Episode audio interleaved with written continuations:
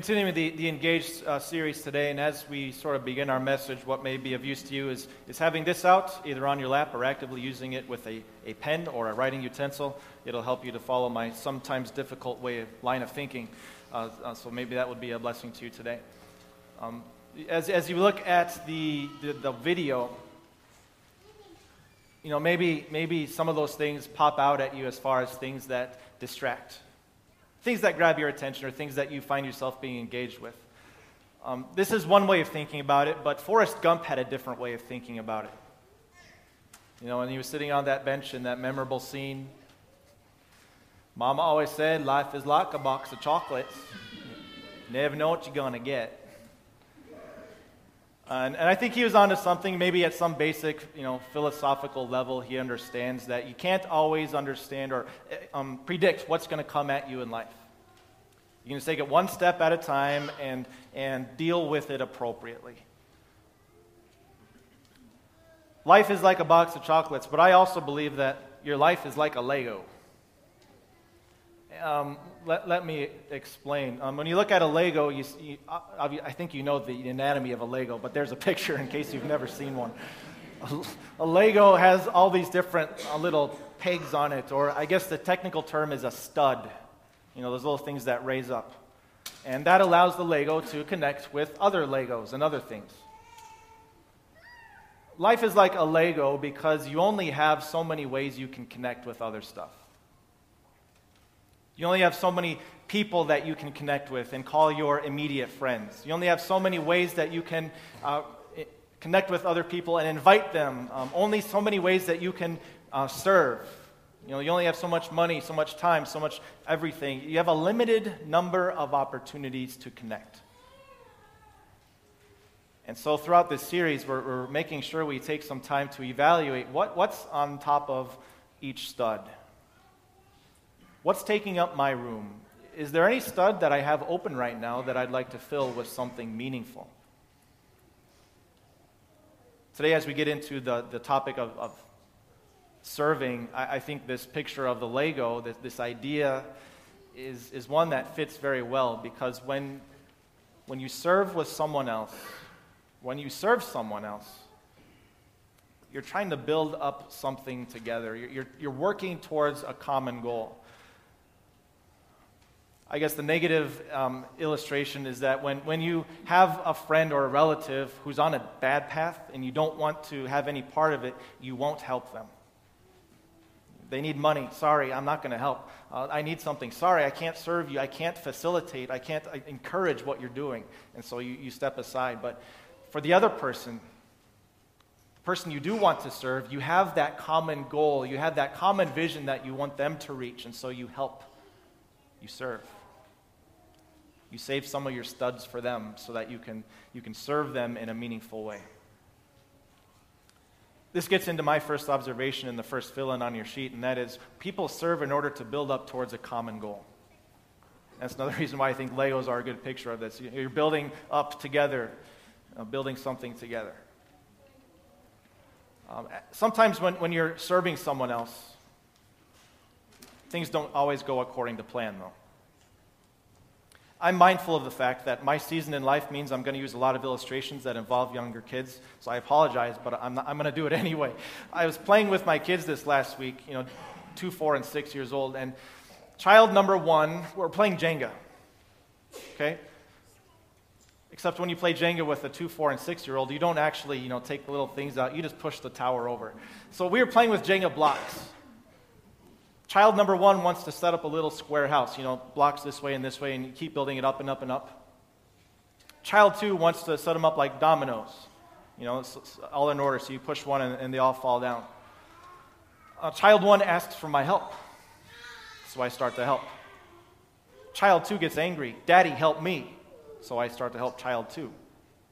Child one gets angry that I'm helping child one, or was it one that I anyway, they're both getting upset that I'm not helping both of them. And to make matters worse, child one wanted 51% of the blocks. child two wanted 51% of the blocks. And so there was some controversy going on in our household on that day. Finally, I stood back. I can't do this anymore. I'm not going to serve both of you. Let's watch the Lego movie.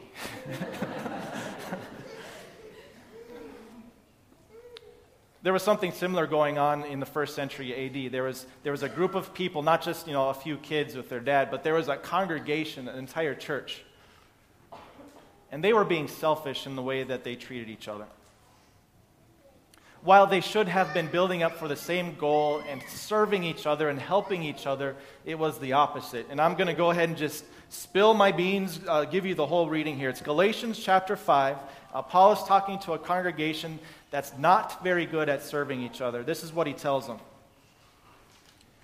You, my brothers, were called to be free, but do not use your freedom to indulge the sinful nature. In other words, to be selfish. Rather, serve one another in love. The entire law is summed up in a single command love your neighbor as yourself. And here's where things get ugly in verse 15. If you keep on biting and devouring each other, watch out, or you will be destroyed by each other. He pictures it as this literal biting, devouring other people when, when you're acting selfishly, when you're saying, I want 51%. Um, and while he's using a little bit of hyperbole, you know, speaking uh, not literally of eating each other, but I think what he's communicating is, is very clear. I've read about several businesses, successful businesses, that have ended up splitting and, and, and, failing because both business partners couldn't see eye to eye on something. So they split and they sold out. It's gone. I've heard of congregations, churches in today's world that were well established, doing great, had, had, a great, had a great thing going. And because of difference in opinion, the congregation split in half into two unsustainable entities. And not over doctrinal things, not over biblical things, it was over a matter of preferences. You know, when selfishness becomes the thing that, that gets between us, then it's going to look like biting and devouring. And while we might have had a common goal to build up to, it's destroyed.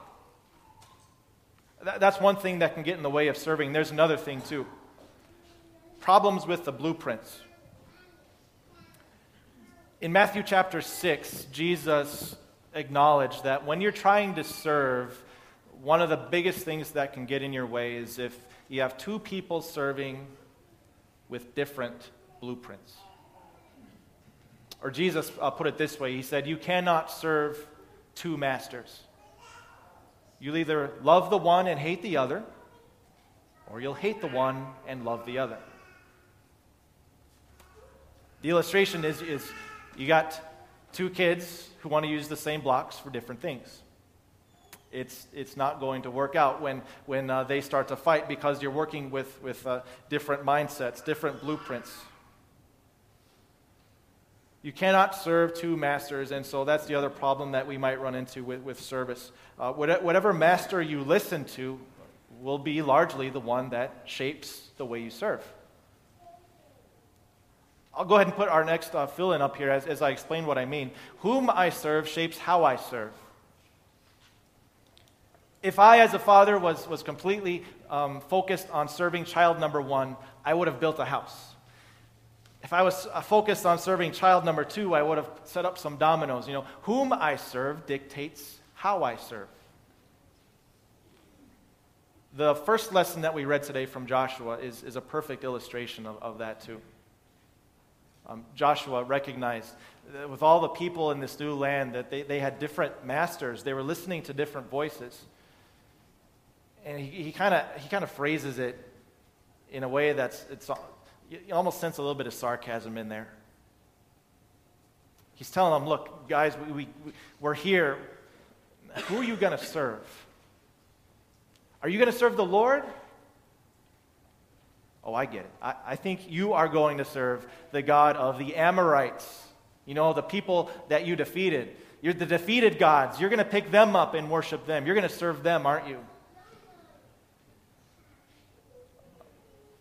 And maybe you know a few things about the, the gods that, that the, the Israelites pushed out of the land, the, the idols. Um, s- some of them were interesting, to say the least, kind of scary. some of these religious practices were as such if, that if you had a certain god or a certain idol and you wanted to serve that god, you would make yourself a prostitute in that god's temple. That's what service looked like. That's what it looked like to serve that God. And maybe just a reinforcement of our second uh, point here whom I serve will shape how I serve.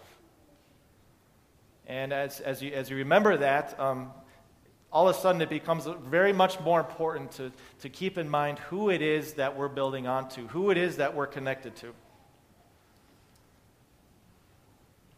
The only uh, thing that you really have to watch out for is, is this mindset that we also tend to turn this phrase around. I will choose my master based on how he wants me to serve. You know, sometimes people might pick a, an idol not because it looks great or because it's awesome, but because uh, the idea behind this idol is that it allows you to do what you want to do. It lets you serve in a way that gratifies yourself. And once you fall into that little circle, then you're kind of kragled.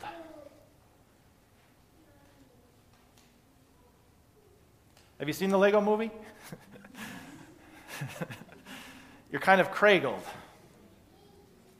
I assume not everyone has seen it, so I, I'll, I'll, explain it real briefly. The Lego movie is about Lego people. And they live in a Lego world, an entire world made out of Lego bricks. And so everything, you know, you can move everything around, build new stuff. Um, but the premise of the movie, the problem is this evil guy named Lord Business, who is also a Lego, he doesn't like things to change. He likes things to stay in just the, the perfect order that he, he put them in. And so he somehow gets this epic ancient weapon called the Kragle. And the, what the Kragle does is it freezes all of the Legos in place so that you can't move them ever again. And for those who haven't seen the movie, I, Kragle, what's going on? Here's a picture of what the Kragle is. I hope if we're in the right order here, here we go.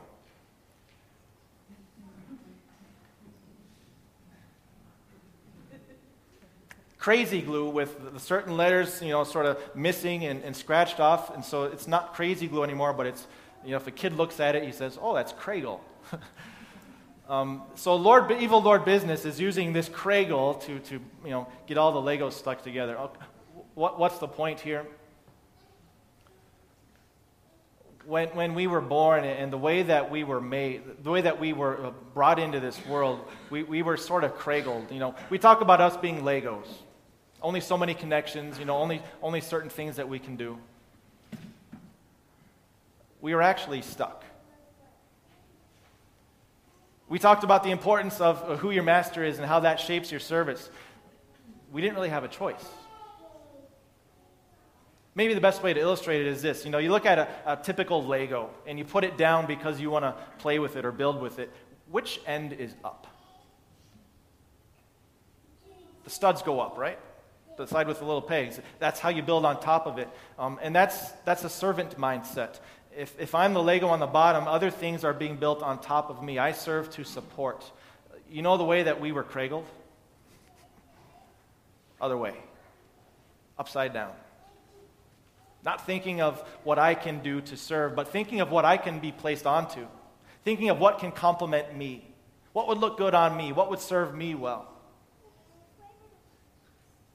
That's the kind of selfishness that the, this, this, congregation we just read about, the, the, the selfishness that was eating them apart. And that's the natural way that we were born to. And, and not just what we used to be, but it's also what we, are, we have a tendency towards. We, we still have a, a drawing towards this me mentality that I'm entitled to something great and that uh, the world around me should serve me. And when you're kragled like that, you're not a servant to anyone, but you're actually the slave. Um, once again, I'm going to throw in the next fill in here and then explain it. Um, fill in number three to be a servant is to be a willing slave.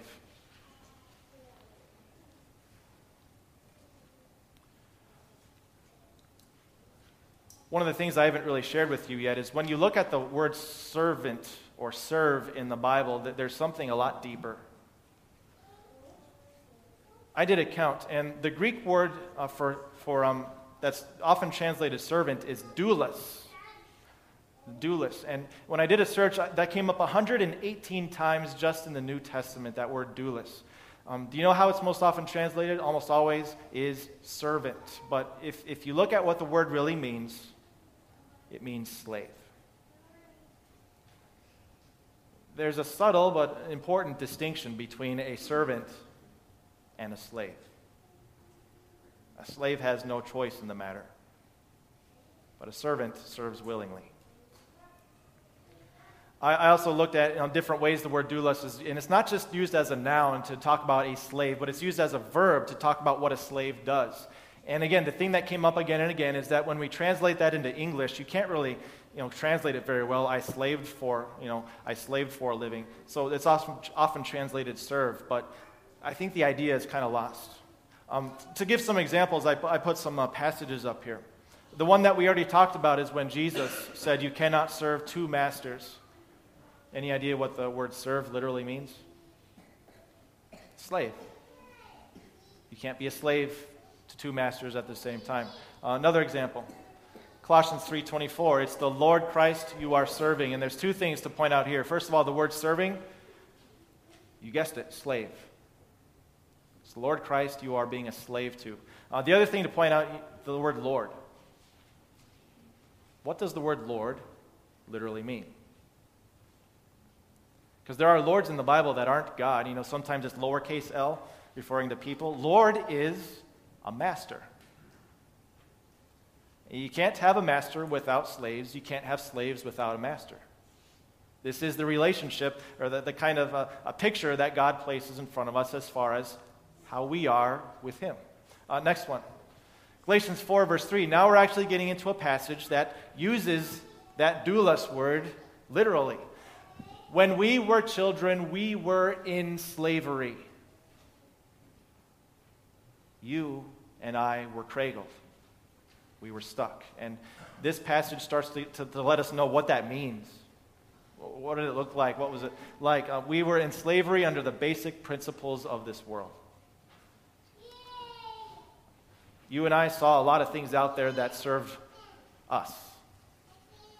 Uh, we, we, saw an organization that, that would serve my needs well. We saw something that would uh, highlight me, uh, something that would serve my uh, desire for entitlements. You know, that, that's the way the world operates. And that's what we were a slave to. Uh, this next one uh, really drives it home. Romans 6, verse 20. Paul just says flat out, You were slaves to sin. And of all the truths in the Bible, this has got to be one of the scariest ones from the way that we were born in sin, you could say that my Lord is sin. My master is sin. The thing that controls me is sin. I can't break away from it. There's nothing I can do to run away from it. I can't free myself from it. It's, it's something I'm stuck with. Kragled. Nothing I can do. And then Paul goes on, he says the consequence of this, you know, being, being, a, mass, being a, a slave of sin is you're also shackled onto death. And there's no way to get away from it.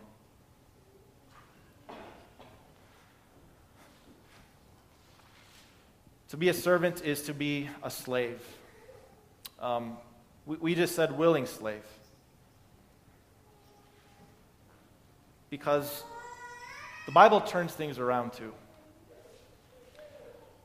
as you look at, at Galatians, um, we'll go and throw the passage up here. As you look at Galatians, we see something that, that's changing now. Uh, 5 verse 1, this is happening before what's, what's in your uh, service folder.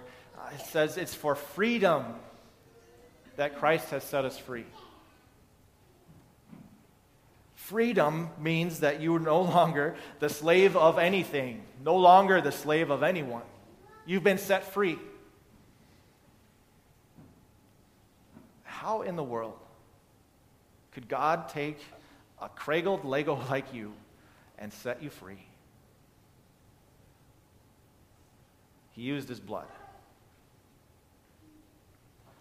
Whether it was when you were baptized, or whether it was when you first heard the great news of what God has done for you, God was washing you in blood to set you free. There was nothing else you, you needed to do. You were not forced to do anything that you didn't want to do. Uh, no longer did you have to follow the, the, the, principles of this world. You know, even, even the most noble thought we had up to that point was maybe if I'm a slave to God, He will love me. Maybe if I try really hard, He will love me. And God said, No. I give you freedom. And that freedom came at the price of God's own Son. You've been set free. And so now you, you, you, picture it. You know, slave used to be my master. It's, it's gone. Jesus killed it. My, my master is dead. I've been set free. It's for freedom that he did that. But now here comes a paradox as we, as we you know, look at what else it says. It's for freedom that Christ has set us free, but do not use your freedom to indulge the sinful nature. Rather, serve one another in love. Guess what that word serve literally is in the Greek? Slave. It's for freedom Christ has set you free, but be slaves. You're completely free, but you're a slave. What, what God did was, you know, he, he took us Legos, you know, we were upside down, we were all turned around, nothing that we could do. When He washed us, He didn't just leave us there to sort of do whatever we wanted or to be lost or to flow away. He took us and He turned us right side up and He plugged us into Christ. And maybe you can picture one of those big Lego sheets, you know, the ones that you can build on top of. He plugged us into something beautiful so that we're not alone. We have other pieces, other bricks, other things that have been freed and brought together and bonded together in His love. We've been placed into one family, or we've been built up into one building with one master builder. That's another Lego movie reference. One putting us all together for specific purposes. And one of the specific purposes is this you've been set free, you've been brought into Christ. Now be a slave. Now serve. Now love one another. And I guess I could come in here and I could make you all feel horribly guilty. You know, oh, this, this congregation, you're doing horrible. You're sinners. You're, you're not serving. You're not slaves. You're selfish. And I think we could all say that that's true of ourselves. You know, we are all still have that sinful nature. We still wrestle with our tendencies towards selfishness and making up our own blueprints. But, but I'll just share with you, not to get your head too big, but you know, this congregation, this family, is a beautiful collection of Legos. And it's impressive to see, you know, when you walk in, you get this atmosphere of people who genuinely appreciate this connection that they have with each other and a group of people who genuinely want to keep building more and more, to serve more and more, to build up this body of Christ. And I'm sure some of it is encouragement from Pastor Ben. Here I am building up his or blowing up his head. Uh, some of it might be his encouragement, but that's not, you know, that's not it. It's you. It's all these little different pieces that have come together through the power of God by his grace you know, as he, as he, as he gathers us all in, it's, it's him. It's him bringing this, this, this awesome attitude and this awesome thing. And, and one other uh, thing I, I noticed, you know, a couple of weeks ago, we had the installation of all of our volunteers who will be teaching God's word in one way or another. You know, 60 some volunteers just for teaching. And, and you look at all the other ways of serving here at Bethlehem, it's, it's impressive to see how God has brought together all these Lego bricks. Um, so there, there are two things I want you to do, though. We're, we're not perfect. We're not there. We're not finished. There, there's still more to do. Um, and, and I'll start it off by uh, putting this last uh, fill in in. I serve by doing. And there's two ways I want you to evaluate that. First of all, as an individual, you are one Lego brick in, in, in amongst a whole bunch of other ones. But look at your studs. Is there something? oh, Heather looked at her, her husband. uh, evaluate your openings. Uh, take a look at, at, the, at the way that you have uh, filled up your, your own little Lego. Um, Are there things that I could be doing more? Could I be serving in different ways? And, and maybe the, the, here's, here's, here's a suggestion. I'm guilty of this, maybe you are too. Sometimes when someone's in need or if they, a, they're at a great loss, I'll put my arm around them and I'll say, you know, I'm there if you need me. Let me know if there's anything I can do. Have you ever said that? Let me know if there's anything I can do. Has that person ever called you the next day or the next week saying, hey, you remember you, you offered if, if there's something you could do? Have they ever done that? Maybe that's not the, the, the, way of serving. That is a good expression of love, and you're expressing something to them, but it's not real specific, is it? Maybe if you're actually really serious about helping them and serving them, you get a little more specific. You know, uh, Pastor Ben talked about specific invitations last week. I think it's, it's also good specific serving. Um, you, you ask them, hey, I'd really love to make you supper this week. Is it okay if I bring something on Tuesday? Or you say, hey, I, I was hoping that I could cut your lawn. Is it okay if I come by and cut your, your lawn on, on next weekend? But the thing is, you have to be ready to actually do it. Uh, so make sure you have the open studs first before you, you go ahead and make that offer. But get, make it specific. That's the way not just to show love, but it's a way to uh, express uh, and show your, your acts of service too.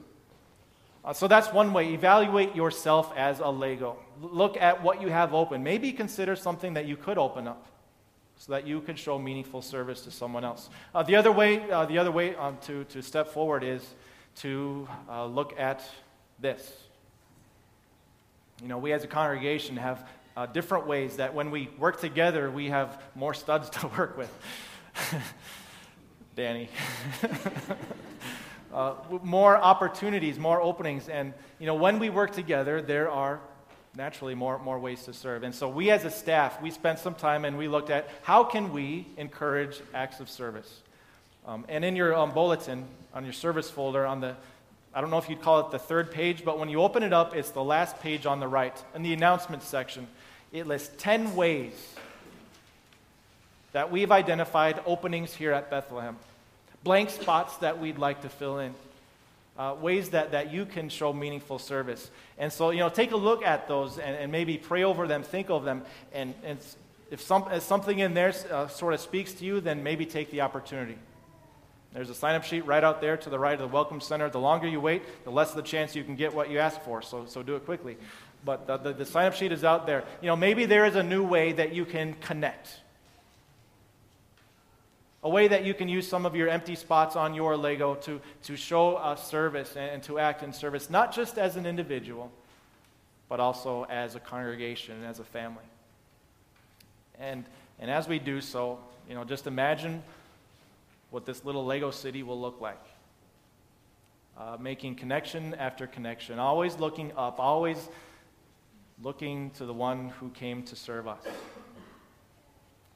Uh, sharing that blood of Christ, which releases people from their slavery, and bringing them into a kind of service that has eternal results. Let's close with prayer. Heavenly Father, thank you for the forgiveness you gave us and for freeing us from our slavery to sin and death now that you have freed us, enable us to, to live in the same way that you have shown your love to us, that we would be willing servants, willing slaves to, to, to you and to one another. Uh, let all that we have be yours. Uh, let us see that all the opportunities you place before us, all the gifts that you've given us, everything uh, enables us to serve you and to serve each other. And so we ask you to give us strength and wisdom to be able to serve appropriately and to give you glory in all that we do. We pray all this in Jesus' name as we also join in the prayer that he taught us. Our Father, who art in heaven, hallowed be your name. Your kingdom come, thy will be done on earth as it is in heaven. Give us this day our daily bread, and forgive us our trespasses, as we forgive those who trespass against us. Lead us not into temptation, but deliver us from evil.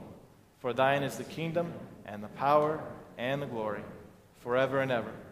Amen.